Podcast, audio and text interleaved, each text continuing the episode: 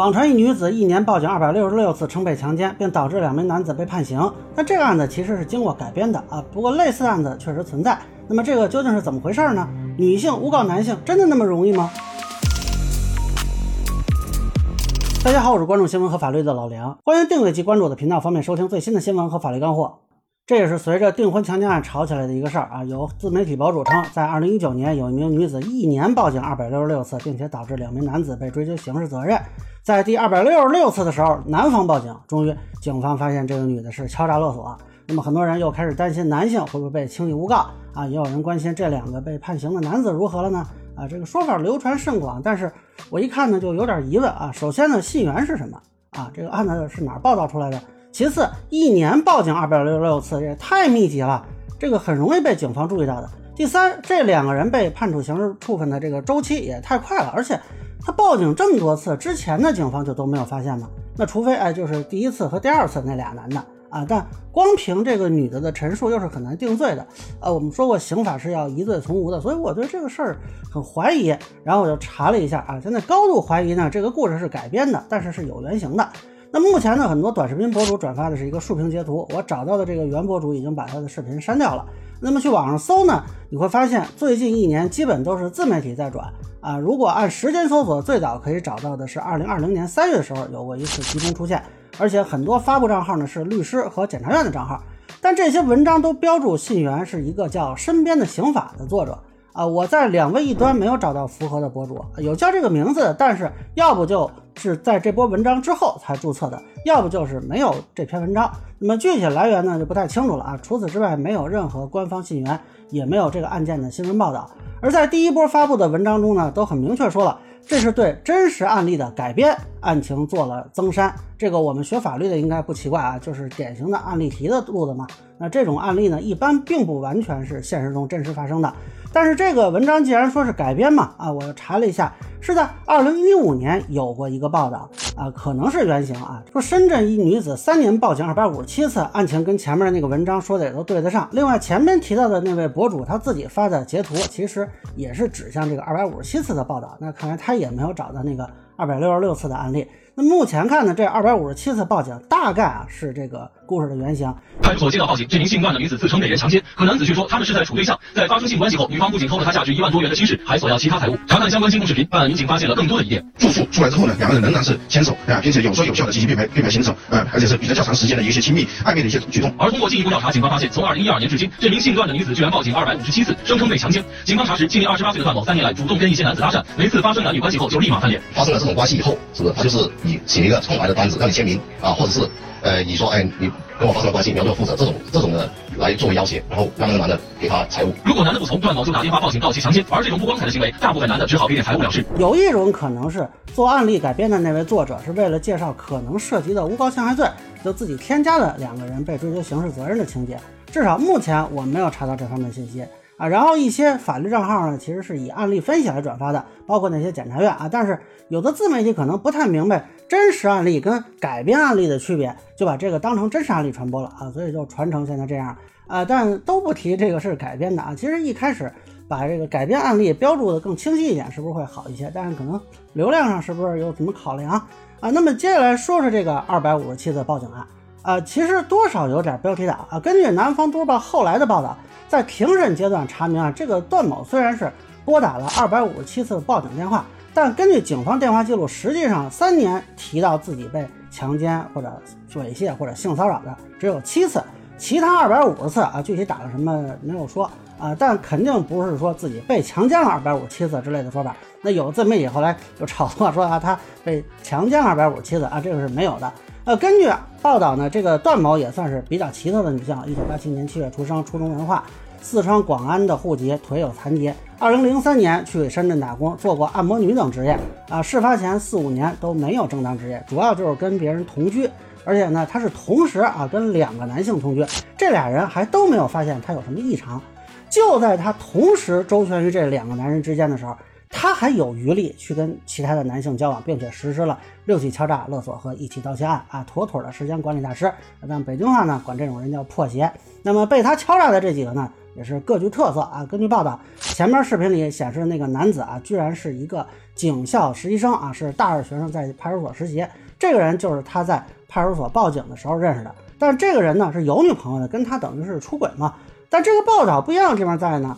这个安徽卫视的报道说是女方报警，警方赶到。但南方都市报的报道说呢，是这实习生在一张白纸上签字按手印之后啊，女方本来已经撤销报警了，但是实习生发现自己金链子丢了又报警了。总之，在这个案子上，女方就翻车了。那看来这个警校是学生啊，多少有点法律意识，知道自己定不了强奸。其实那个签字呢啊也没啥用，光凭借条是不能确认债务关系的，你得有资金交往记录之类的啊。估计他签完字的时候就知道啊，所以完全没有顾忌。结果他一报警啊，就把前面这几个被敲诈的人也都给啊带出来了。那前面这五个人呢，情况也不太一样。有一个朱某是第一个被这个段某敲诈的，还有一个农某，其实就是他做按摩女的主顾。这俩人分别赔了他一千元和三百元啊，主要就是不想跟他纠缠，也没有被追究法律责任。这里最有趣的是有一个炒股畅销书作家吕某。是段某自己通过网上信息联系到对方的，看来还有一个名气啊。那说仰慕对方的专家身份，然后这个吕某也不知道怎么那么不开眼啊，就跟这个段某在一个酒店开房了。但是后续呢，他要钱，人家直接就不给啊。他报警是在两天以后了，那个吕某就否认跟他发生过关系。警察调查呢，也只能证明这俩人共同出入酒店，就压根没给立案。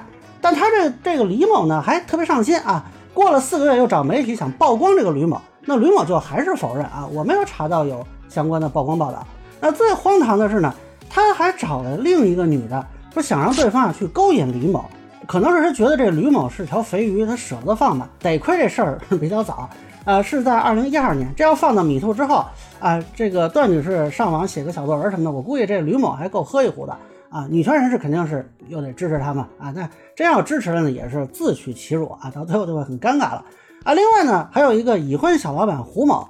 呃，是跟这个段某问路的时候认识的啊，这也不知道俩人怎么就啊熟络起来，然后跟这个段某发生过两次关系，而且呢，这个胡某是承认发生关系的情况的，但是这个段某敲诈的时候啊，他也是直接拒绝。报警之后呢，警察来调查，还是不能证明是强奸，结果也没有给立案。这两起就算是赔了夫人又折兵啊，一分钱也没有敲到。那唯一一个被追究法律责任的，也是被敲钱最多的，是一个潘某。这俩人呢是通过炒股认识很多年了。啊，这个潘某好死不死的在跟段某游山玩水的时候啊，当着他的面儿就自卫，还主动让他把裸照拍下来啊！你这不是等于给人提供证据吗？啊，你说是交往都没人信，正常男女朋友谁会这么干？而且你跟对方也没有交往的记录啊！那完事儿，这个段某报警就说啊他是猥亵。那么后来段某呢是啊得到了一万块钱的赔偿，他就撤回了报警。啊，结果过了有一阵儿呢，他又跑去派出所说啊，自己这个撤回不是自愿的，警方就把这个潘某给行政拘留了五天啊，不是刑事处分啊。那么整体看下来呢，有记录的他敲诈了六个人，三次失败，三次成功。但成功的这三个，有两个是因为不想跟他纠缠啊，其实并不是说法律上会被认定追究责任才怂的。只有这个潘某他操作太骚啊，这个又不是你女朋友，你跟对方也没什么深入交往啊，你在室外露天你裸露身体还被拍下来。拘你一点都不冤，你就不是猥亵，你也可能是扰序啊。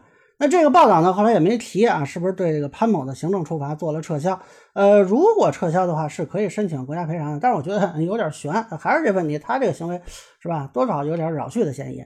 那么这里要说明一下，由于潘某并没有被追究刑事责任，而是被行政处罚，这个就不属于诬告陷害罪的范畴。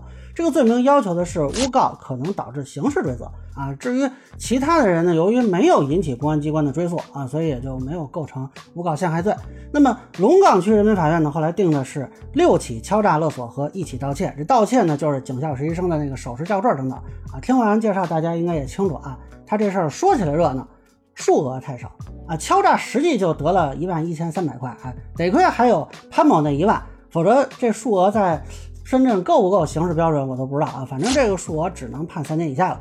那盗窃那数额呢，稍微还大点啊。他偷那首饰作价一万七，比他敲诈这么多回都高啊。但这个在盗窃罪里也不是什么太高数额，所以也就是三年以下了。那么后续法院定的是敲诈勒索判一年八个月，处罚金两千元；盗窃判八个月，处罚金一千元，数罪并罚，执行有期徒刑两年，处罚金三千元啊。这当时是一审，我没有查到二审的消息，那估计也就这样了。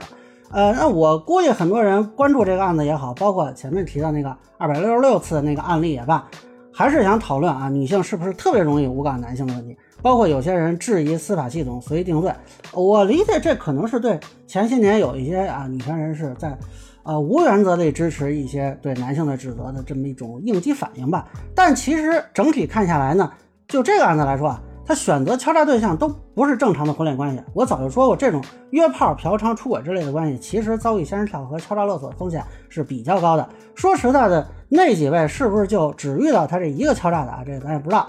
但除了这个潘某自己骚操作啊，其他被他诬告的人无一被追究法律责任，甚至那个胡某都明确跟他发生过关系了啊。按很多人想法啊，只要论证违背妇女意愿就可以了啊，是不是可以撤回性同意啊？但是不好意思啊，案都立不了。那个吕某跟他去酒店开房了，人直接否认发生过性关系啊，随你怎么折腾，白搭啊！这不是恰恰说明这里的法律风险其实就没有很多自媒体宣扬的那么高吗？那你想，这种非正常的男女关系认定强奸都有难度，正常的婚恋关系里被诬告风险就更低了。所以我一直就是这个观点啊。你说这个男性被诬告的风险有没有？肯定是有啊，肯定是有女性被诬告的，但没有自媒体宣扬的什么啊，请先生赴死啊，什么随时可以撤回性同意啊，那么夸张。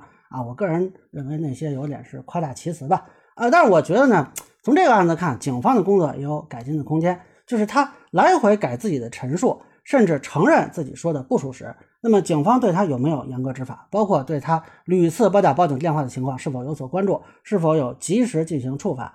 如果警方能够对这种报案的责任追加更加严格啊，或许可以早点发现。那么以前接到强奸报警的时候都是怎么处理的呢？有没有对这种警情做一个比较深入的追究？能否及时发现他谎报警情或者频繁撤回警情啊？如果早点发现，可能可以少一点被害人啊。同时，或许对这种利用报警进行敲诈的做法，也可以做一点震慑。包括如果能对虚假报警的情况更加严格的执法啊，像他说他有时候他反悔了证词，这个是不是应该就追究他法律责任，对吧？那是不是就可以增加他的作案成本，至少不让他。把报警作为自己敲诈的手段之一吧。